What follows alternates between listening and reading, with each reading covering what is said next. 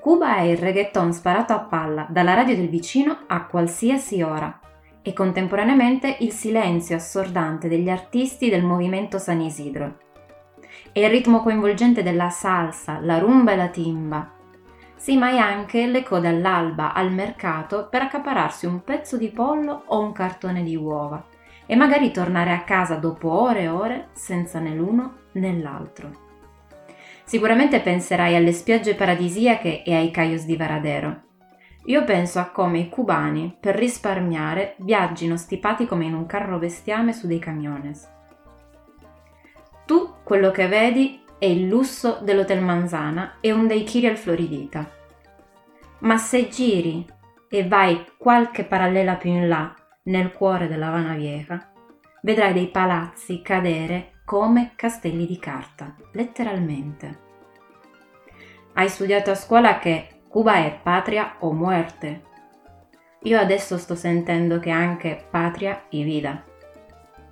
Se dovessi associare Cuba ad un sapore, sicuramente per me sarebbe dolce come una pigna colada, con quel retrogusto acre come la puzza dei cassonetti in Joveillar.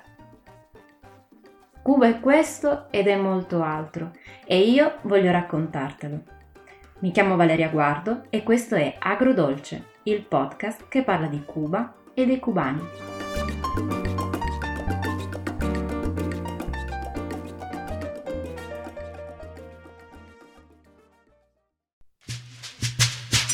Per la religione Yoruba gli uomini erano in principio entità che stavano nel cielo, entità senza peccato. Fianco degli uomini le entità Orishas sono testimoni dei precetti che gli umani avrebbero dovuto seguire una volta scesi sulla terra per popolarla.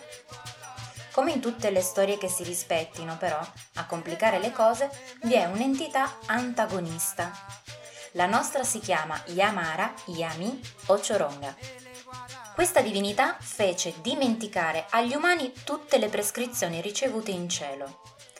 Ecco come, al nostro arrivo sul pianeta e da allora, commettiamo tutta una serie di errori, delitti e nefandezze tipici del nostro genere, il genere umano. A venire in aiuto degli uomini è l'Angel della Guarda. L'angelo custode nella religione Orisha guida i fedeli nella vita terrena. Questo può essere qualunque delle divinità del Pantheon Orisha e verrà assegnato al santo e lo accompagnerà per tutta la vita. Per alcuni cubani diventare santo in vita non solo è possibile, ma costituisce anche una fase importante della vita spirituale dell'individuo. Per farlo, il santero, ovvero l'aspirante santo, si sottopone ad un rituale molto lungo e complesso, la cariocia. Si tratta della cerimonia di incoronazione a santo della persona. Dura almeno sette giorni e un requisito fondamentale per accedervi è aver ricevuto in precedenza le divinità orishas, quelle buone ovviamente. A seconda poi della divinità che si vuole accogliere nella propria vita e al tipo di rituale di incoronazione, corrisponderà un pagamento, ovvero un prezzo stimato in vario modo. Ad esempio, uno dei santi o entità orishas più cari ed esigenti sono Engwa, Babaluaye e Ochosi. Questi infatti richiedono il maggior numero di sacrifici e diritti da pagare, oltre al fatto che si deve offrire da mangiare a tutti quei sacerdoti che saranno presenti e funzionali in qualche modo alla cerimonia stessa. Ovviamente a questi verrà offerto un ricco banchetto, perché io sinceramente dubito che si accontentino di una pizza e di una bionda media alla spina. La cerimonia si svolge interamente all'interno del Quarto de Santos, cioè uno stanzino dei santi la cui preparazione è appannaggio esclusivo dei babalochas e yalochas, ovvero i padrini e le madrine del santero, cioè la persona che vuole diventare santo. E il mobilio, lasciatemi dire, ha un gusto deliziosamente kitsch per noi europei. Qui si portano avanti i rituali di purificazione della persona, che consistono in rasatura dei capelli, purificazione tramite fasci di erbe aromatiche varie che vengono passate su tutto il corpo e purtroppo sacrifici animali alle divinità. Qui, tra l'altro, è dove la persona rimarrà reclusa per i fatidici sette giorni, a meno che un altro santo fatto e finito non gli dica il contrario. Il resto dei rituali rimane segreto, per cui mi dispiace ma non posso darvene notizia. Quello che vi posso dire è che eh, comunque i sacrifici animali purtroppo continuano lungo il periodo di sette giorni, perché al quinto o sesto giorno c'è il sacrificio più importante, nonché quello che vi disgusterà di più e vi farà tremare dalla rabbia se amate gli animali, ovvero il sacrificio di animali a quattro zampe. Può trattarsi di un agnello, una tartaruga o altrettanto facilmente di gatti randagi. Per i cani non so dirvi, comunque è meglio che io non commenti oltre la faccenda. Alla fine del rituale la persona riceverà tutta quella sfilza di precetti che nel viaggio ancestrale della nostra specie, la specie sapiens, dal cielo alla terra è stata dimenticata e in più riceverà anche i poteri delle entità Orisha di famiglia, quelle divinità che accompagneranno nella vita quotidiana la persona e che sono Obatala, Oshun, Chango e Yemaya. Sono queste entità tutte di colore ovviamente perché parliamo di una religione che è stata importata dagli schiavi africani, che sono sia maschili che femminili, ereditabili anche dai genitori che al loro tempo si sono prestati alla medesima cerimonia. Dopo questa prima fase di iniziazione segue un anno in cui la persona, che risulta ormai pura e fragile come un bambino appena nato, deve osservare tutta una serie di abitudini per mantenere questa purezza e tenersi al riparo da tutte le cose cattive del mondo terreno. Una di queste è l'abitudine a vestirsi completamente di bianco. Vi ricordate nell'episodio dedicato al mio primo viaggio a Cuba che vi avevo descritto una scena in cui due persone, madre e figlia, erano completamente vestite di bianco e vi avevo accennato che si trattava di una particolare fase della vita di alcuni, sottolineiamo alcuni, non tutti cubani, Ecco, si tratta proprio di questa fase della vita spirituale dei cubani Yoruba. Una cosa importante, ora che mi viene in mente quell'episodio delle due donne, queste indossavano anche un copricapo bianco che contenesse tutti i capelli, cioè che non lasciasse eh, sciolta nessuna delle ciocche dei capelli. Insieme al vestirsi di bianco per il tempo necessario, questa è una pratica che fa parte del rituale e della conservazione della propria persona dalle cose brutte della vita che potrebbero succedere durante l'anno. Si tratta, come in molte altre religioni, di pratiche formali prive di un vero significato, di una coerenza anche se i credenti eh, ovviamente eh, credono appunto moltissimo in questi gesti, noi sappiamo, se la mettiamo sul piano eh, razionale, che non esiste abito bianco, copricapo o collanina che ti salvi da, un, da una brutta malattia, per esempio, se caso vuole che tu te la debba beccare e soprattutto non c'è preghiera o rituale che vieti ad un essere umano di compiere o di ricevere ogni sorta di ingiustizia o nefandezza.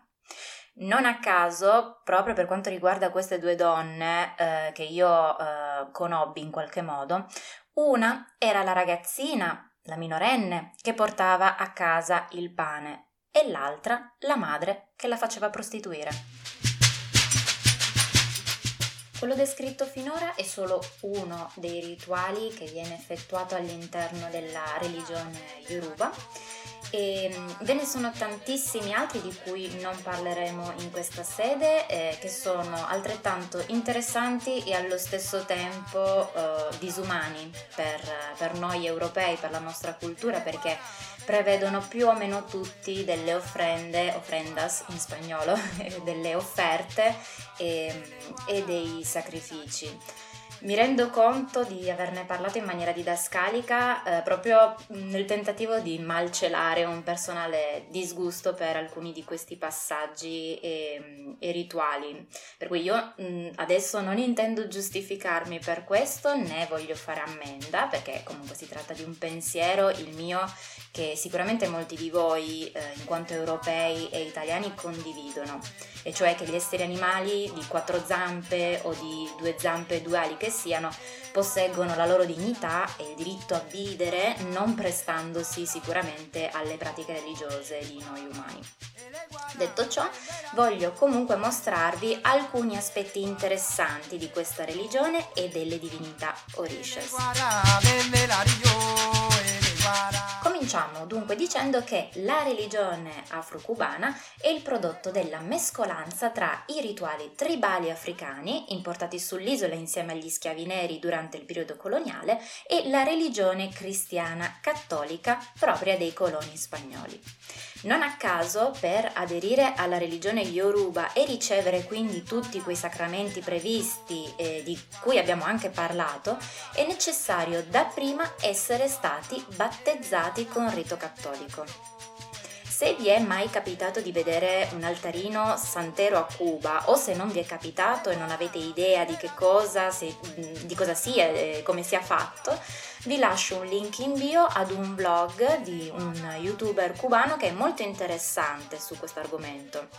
Dicevo, questi altarini sono un po' eh, una cozzaglia di oggetti di artigianato in stile afro che richiamano appunto i rituali ancestrali africani e statuette di santi cattolici, tra cui svettano San Lazzaro, che è molto venerato a Cuba, Santa Barbara Benedetta che assume il nome Orishas di Chango, il dio maschio questa volta, della musica, il cui colore simbolo è il rosso. E la cosiddetta Carità del Core, cioè la Vergine Maria incoronata e vestita tutta d'oro che, pensate, è stata proclamata da Papa Benedetto XV nel 1916 patrona di Cuba e che assume nella religione mista il nome e le sembianze di Oshun, la dea della bellezza, dell'amore e della fertilità, e proprio come la Vergine, protettrice delle partorienti. Un altro aspetto interessante è che in questa religione tutte le ritualità di cui abbiamo parlato eh, perseguono i soli scopi legati alla buona salute, alla pace, e al bene dell'umanità da parte ehm, dei Santeros, che insieme alla propria entità guida e l'Angel della Guarda si fa in qualche modo ambasciatore di questo messaggio di pace e di prosperità e nel proprio quotidiano si impegna a dare seriamente un contributo alla causa. Al di là di quelle che sono le buone intenzioni dei fedeli, però, quello del padrino o della madrina della persona che aspira a diventare santo non è esattamente un servizio volontario, ma anzi un vero e proprio lavoro e anche ben remunerato. Ogni santero che si rispetti deve infatti avere un padrino che gli faccia da guida, non solo nel percorso di santificazione, ma che rivesta anche il ruolo di mentore per buona parte della vita della persona che si affida a lui. Il prezzo per questo servizio? Mm, non si sa con precisione, ma stando ad alcune testimonianze che ho raccolto nel tempo, si può parlare di svariate decine di migliaia di dollari nella formula all inclusive e le guarate meravigliose. Siamo arrivati alla fine, come sempre io vi ringrazio di avermi seguito fin qui e vi invito intanto a condividere il podcast con la vostra community e poi a rimanere sintonizzati sempre qui su Agrodolce, il podcast che parla di Cuba e dei cubani, per scoprire le novità delle prossime puntate. Per farlo pigiate follow o segui sotto l'icona del podcast nella vostra piattaforma preferita. Hasta la próxima.